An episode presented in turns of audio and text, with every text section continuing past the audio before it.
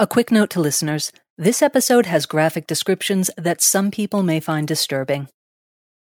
Why, given that workplaces were so dangerous uh, at that time and workers had so few protections, what was it about this industrial accident that made a difference in the world when so many others had been quickly forgotten?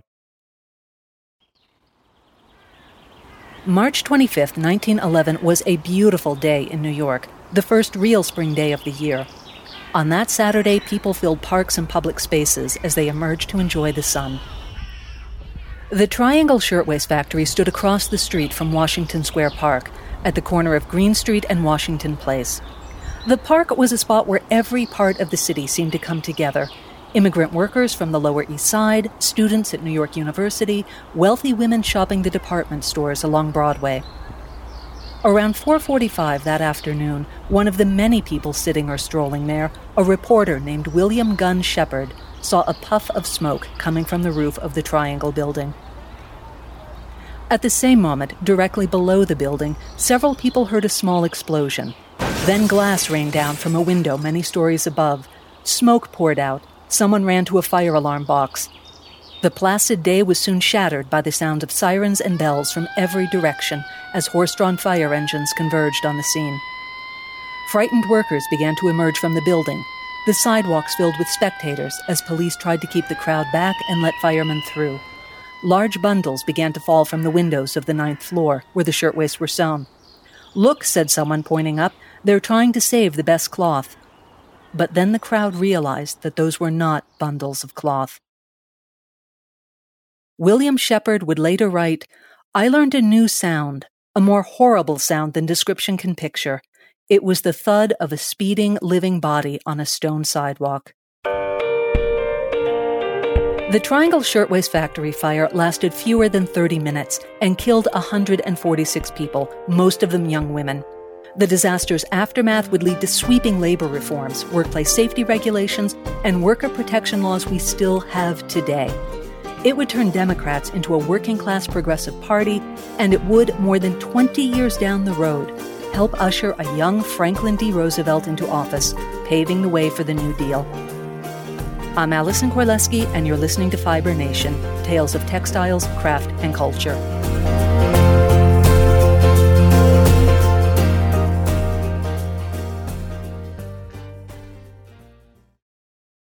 This is part two of the Triangle Shirtwaist Factory fire, The Inferno. The garment workers' strike the previous year had ended in victory for workers.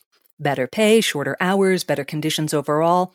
But Max Blanck and Isaac Harris, the owners of the Triangle Factory, had won something as well notoriety. Now, none of the garment factory owners were particularly thrilled during the general strike, but Blanck and Harris had taken things to a whole nother level. It was Blanck who came up with the idea of hiring prostitutes to attack women on the picket lines. And he also liked to use a psychopath known as Jack the Ripper for special assignments. One attack on a strike organizer at the factory left the man with a torn scalp and a macerated face that required over 30 stitches. And both men had shown a gift for psychological warfare. They brought in replacement workers and chauffeured limousines, and they were the ones who drove a rift between strikers and their wealthy supporters. Both Isaac Harris and Max Blanck had got their start working in tenement sweatshops. People there might earn as little as $5 after a 100 hours of labor. Tuberculosis spread so easily through the dank and crowded rooms that it was called the tailor's disease. Many of the workers who actually survived these conditions became radicalized. They formed unions, they ran study groups, and founded newspapers to promote socialism and workers' rights. Other workers, though, like Blanck and Harris, went the opposite way. The Triangle factory owners were typical in the garment industry in that they themselves were immigrants who had uh, worked their way up from the sweatshops to become very prosperous owners. That's David Von Drehle, the author of Triangle, The Fire That Changed America. Around uh, 1895 or 96, they, they went into business together, making uh, women's blouses, and were very successful. Isaac Harris was more of the inside man. He was a tailor himself He did a lot of the designing of the factory. Seems to have been a little bit more shy, retiring personality.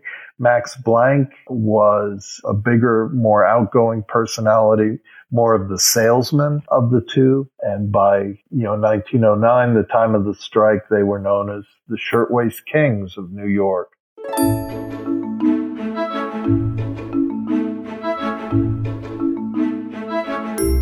So, this shirtwaist, often shortened to just waist, was a crisp white cotton blouse. At the turn of the century, every woman wore one. The shirtwaist industry exploded, and Blanck and Harris jumped on the opportunity. They'd opened a small tailor shop on Wooster Street in 1900 called the Triangle Waist Factory, but it wasn't nearly big enough for their ambitions. In 1901, the two men started looking skyward toward the new steel framed high rise buildings that were going up across the city. They moved their business into the top three floors of a new building on Washington Place and began to build their empire. The Singer sewing machine had transformed home sewing in the mid 1800s. In fact, it had made the sweatshop system possible just because one person could get so much more work done in the same amount of time. Owners like Harris used their big loft spaces to make these machines even more efficient the great innovation at factories like the Triangle Shirtwaist Factory was to put dozens of these uh, machines all connected to the same electrical power source so that workers no longer had to pedal to operate them. Skilled operators could get 3,000 stitches a minute out of the electric machines. Put those machines in a place that held 10 times the workers as a typical tenement building, and the scale of production was astronomical. Harris and Blanck got very rich very quickly. They also got increasingly out of touch with the workers they'd once been. They didn't have time for complaints about low wages or long hours or injuries from the sped up machines, not after what they had survived. They, I'm sure, looked at their modern factory and compared it to the sweatshops that they had worked in as young men and felt like they were improving the conditions uh, for workers rather than uh, you know exploiting workers. And it's true that these new buildings were a far cry from squalid tenements.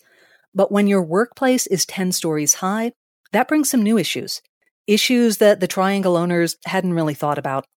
They weren't conscious enough of the danger and they they weren't alone. The explosion of high-rise building in New York at the start of the 20th century. This all happened without any planning and without a lot of thought about dangers unique to high-rise buildings. That a fire in a, a high-rise is a different animal from a fire in a one or two story building where uh, even if you're trapped upstairs, you could potentially climb down or, or jump out. It was just at this moment dawning on the firefighters of uh, New York City that they had a real problem on their hands in uh, how to potentially fight fires high above the city streets. And this is strange when you realize that fires weren't at all uncommon in these clothing factories. But then again, they weren't accidental either. The garment industry generally and Triangle Factory uh, specifically were known for having fires in their factories at the end of seasons, you know, unexplained fires in the middle of the night that would just conveniently burn up a lot of unsold inventory that uh, they could then collect insurance on. Despite these regular midnight blazes, fire safety was not a huge concern for factory owners. And the New York City officials would later claim that all these new buildings had been conceived for storage, not factory work, so it wasn't their fault that there were no safety regulations. As for the insurance industry, it was controlled by brokers who got better commissions on unsafe buildings just because the premiums were so high. Factories like the Triangle collected big claims so often they were known as rotten risks, but they could still get insurance because the brokers found the big commissions so profitable. Everyone won, except the workers. Now, in my research, there was a lot of disagreement on how big an issue safety actually was during the strike. Workers certainly complained about dangerous workplaces, but pay and hours appear to have been far bigger concerns. Organizers talked a lot about better conditions, but they seemed to focus more on how workers were treated, not necessarily how safe they were. In the inevitable horse trading, demands for sprinkler systems and fire escapes got dropped pretty quickly. During the strike, The Forward, a Yiddish newspaper, had covered the triangle in detail, especially the violent actions of its owners. With blood, this name will be written in the history of American workers, they wrote. And the paper was right, but for the wrong reasons. Coming up after the break, 18 Minutes That Changed America.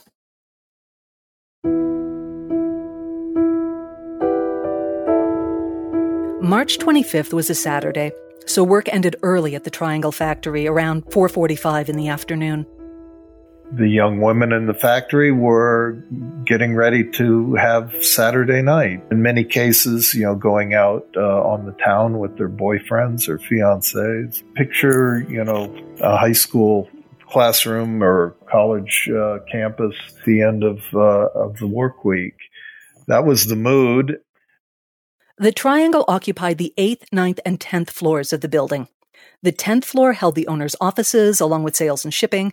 Most of the sewing happened on the ninth floor, and on the eighth floor, fabric was cut and pieced together.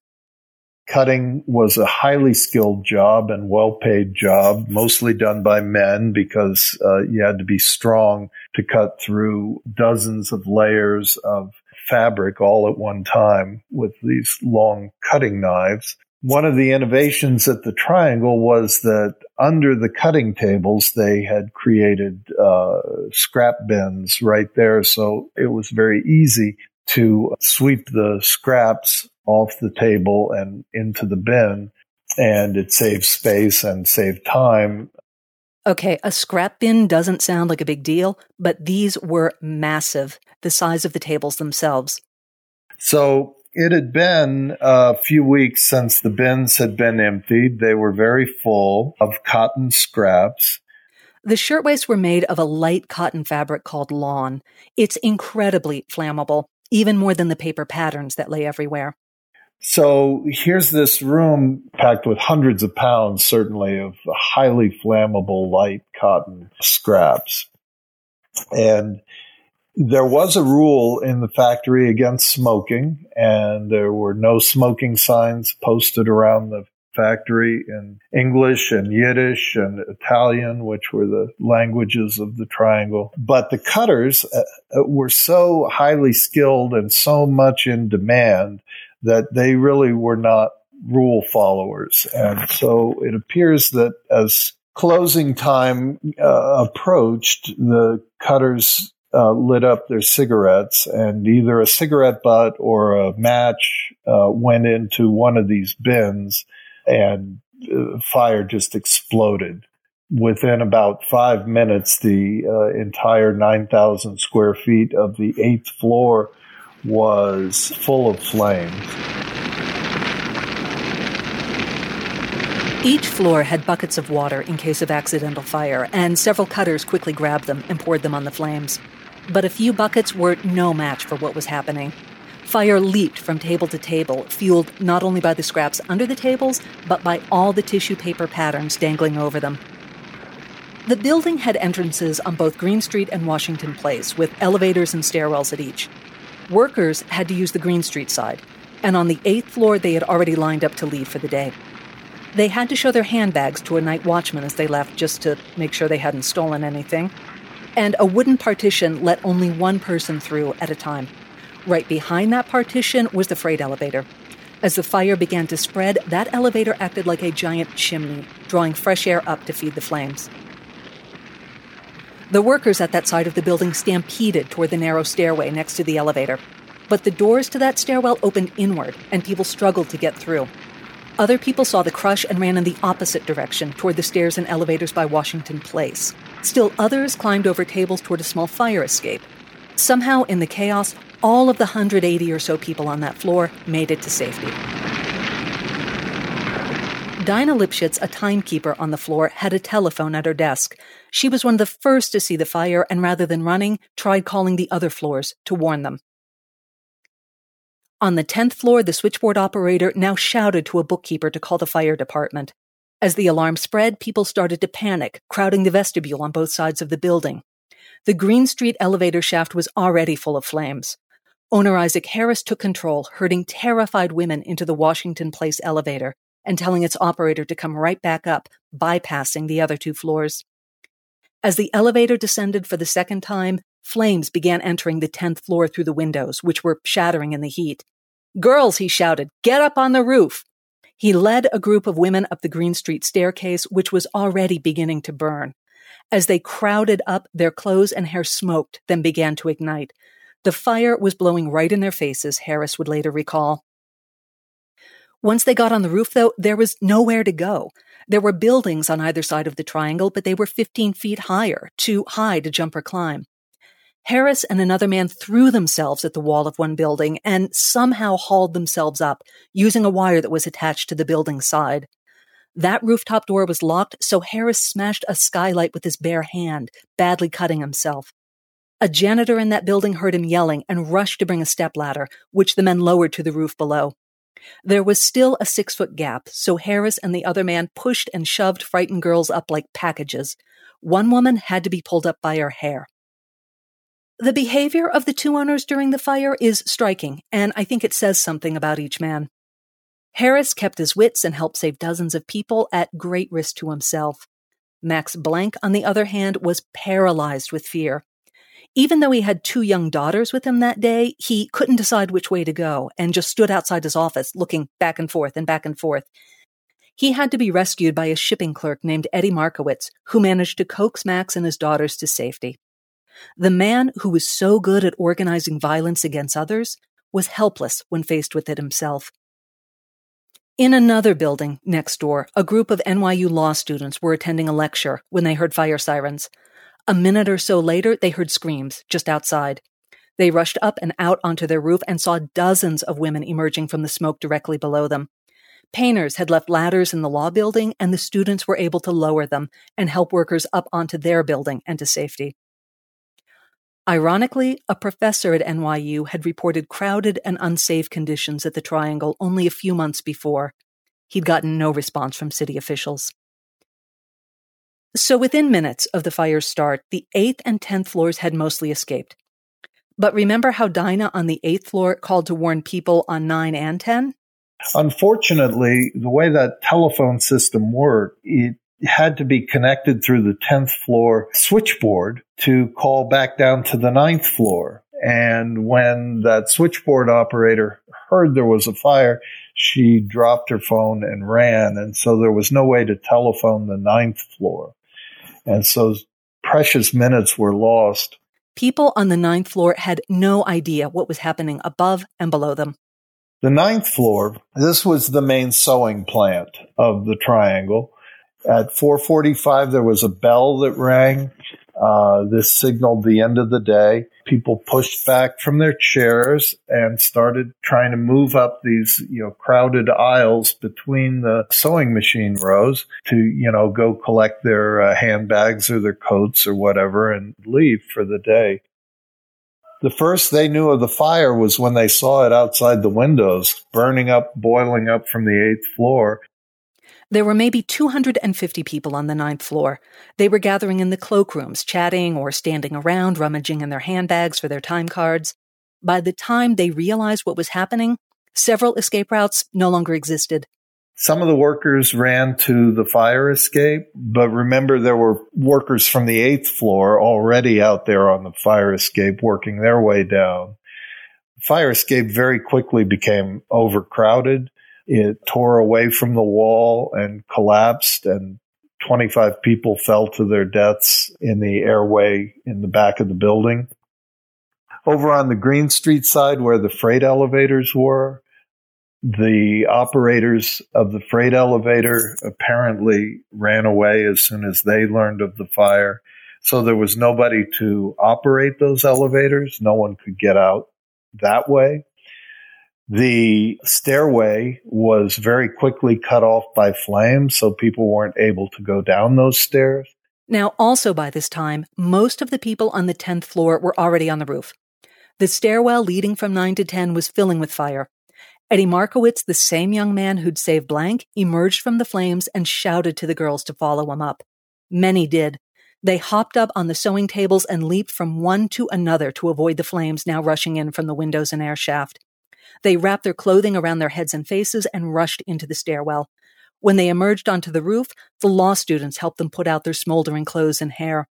Meanwhile, on the other side of the building, then on that other side, there were those passenger elevators, and the the operators of those elevators really are uh, the heroes of the Triangle Fire.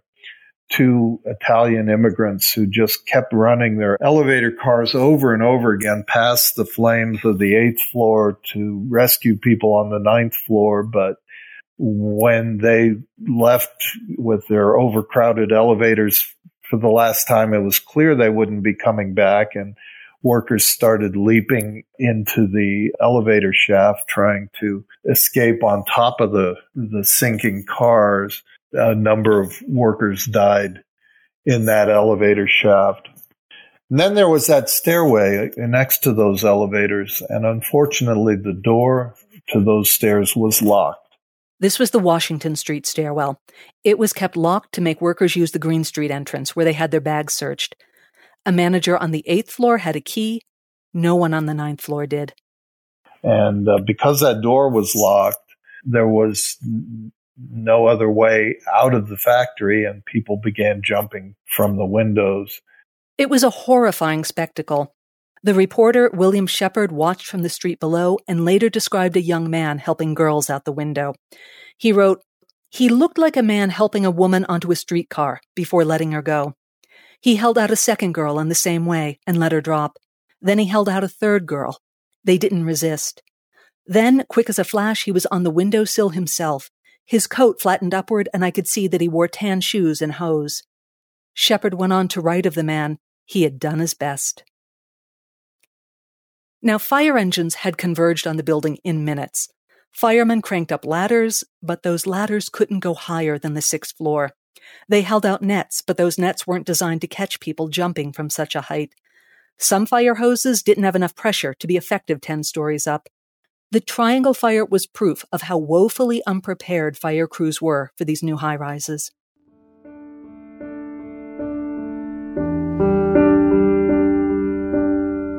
Ultimately, 146 people died in the Triangle Fire.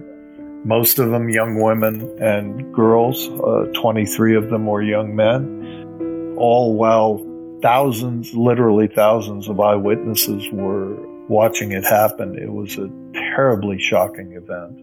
And it happened with shocking speed. As near as we can tell, the fire broke out around 441 and reached the ninth floor around 446. By 451, people had started to jump.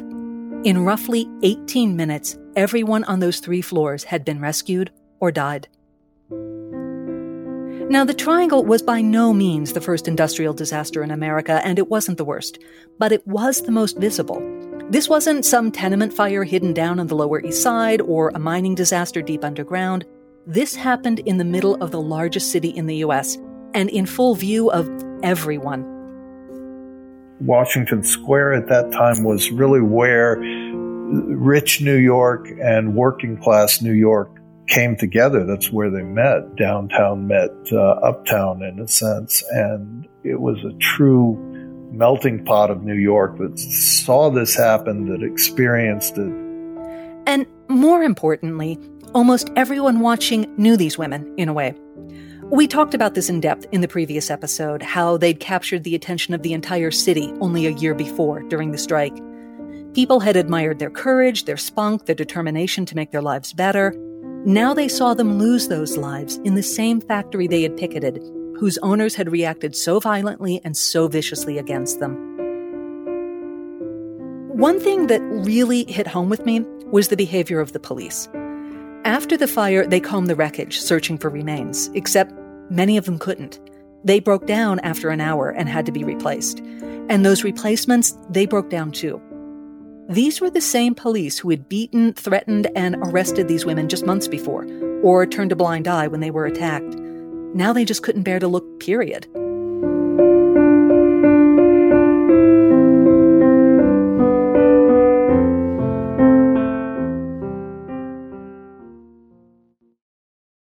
Immediately after the fire, newspapers, activists, and politicians all called for blood. Someone had to pay for what had happened. There was, of course, an investigation of the fire. The district attorney determined that he was going to try to hold uh, the factory owners responsible. So he charged them with uh, manslaughter, negligent homicide. It all came down to that locked door on the ninth floor. If Harris and Blanck were responsible for keeping it locked during working hours, they were responsible for the deaths that resulted from it. There was a trial at the end of 1911. It lasted three weeks. Uh, the owners uh, did what any rich person would do. In those days, they hired a attorney named Max Steuer, just a tremendous lawyer, uh, very skilled. The lawyer called multiple survivors to the witness stand, all of whom agreed that the door had been locked.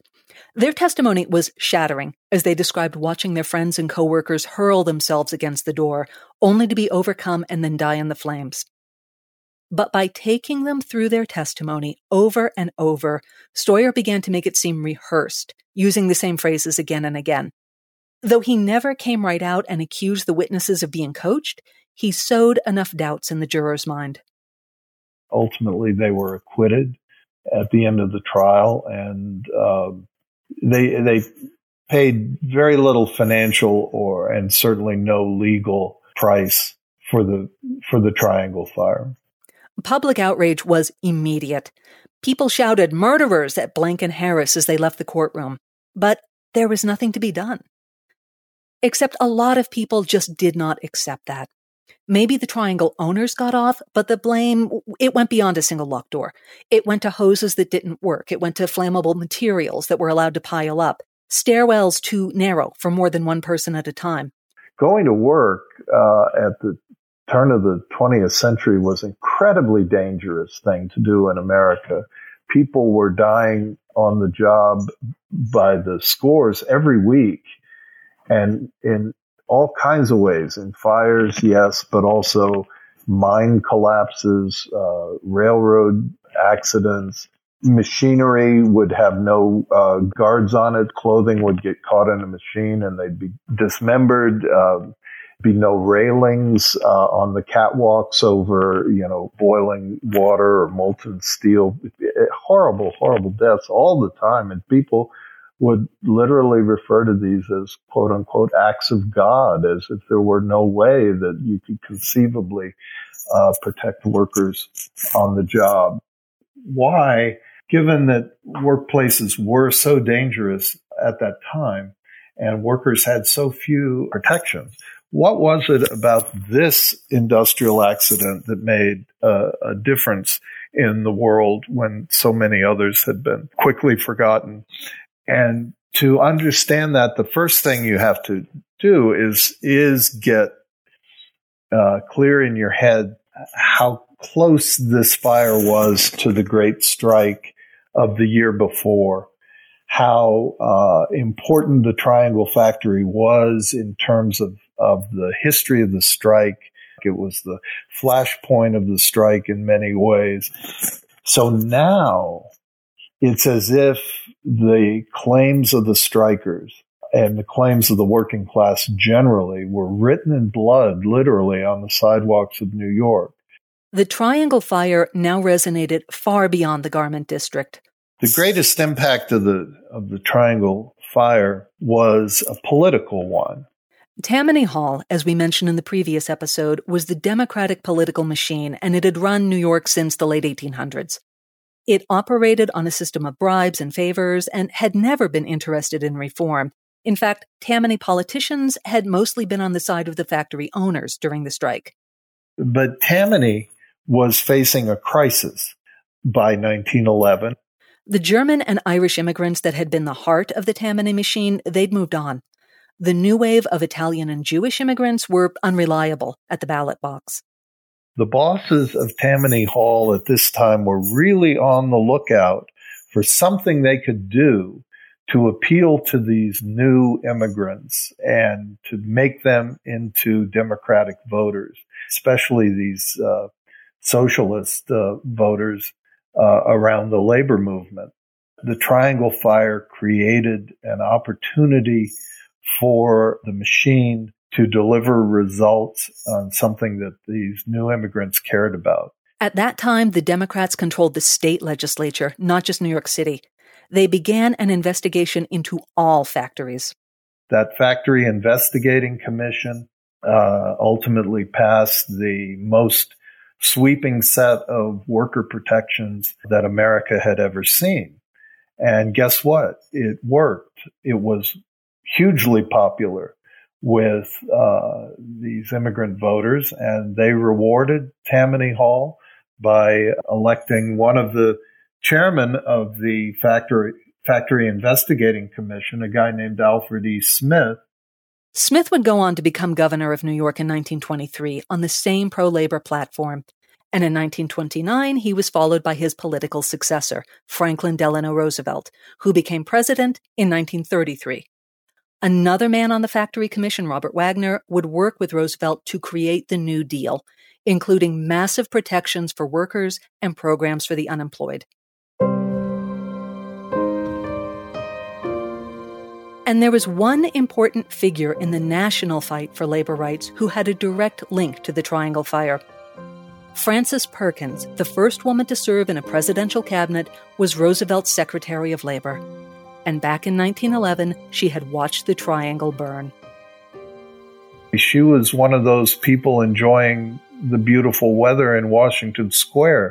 When the fire broke out, she was one of the people as a young social worker who ran to the scene and saw people jumping and falling to their deaths. She then was one of the uh, key staff members and investigators for the uh, commission and she became, you know, as transformative a figure in the history of uh, labor and worker protection as any of the men that I mentioned.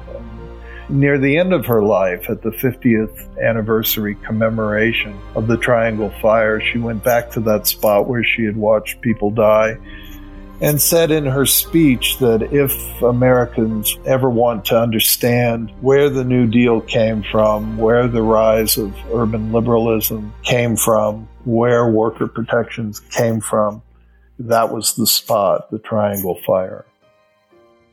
I want to dedicate this episode to my mother, Elizabeth Clare Korleski. She was the first person to tell me about the Triangle Factory fire and, more importantly, why it mattered.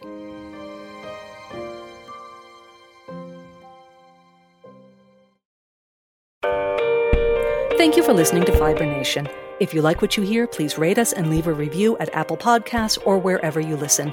Your reviews help other people find us. Fiber Nation is produced by me, Allison Korleski.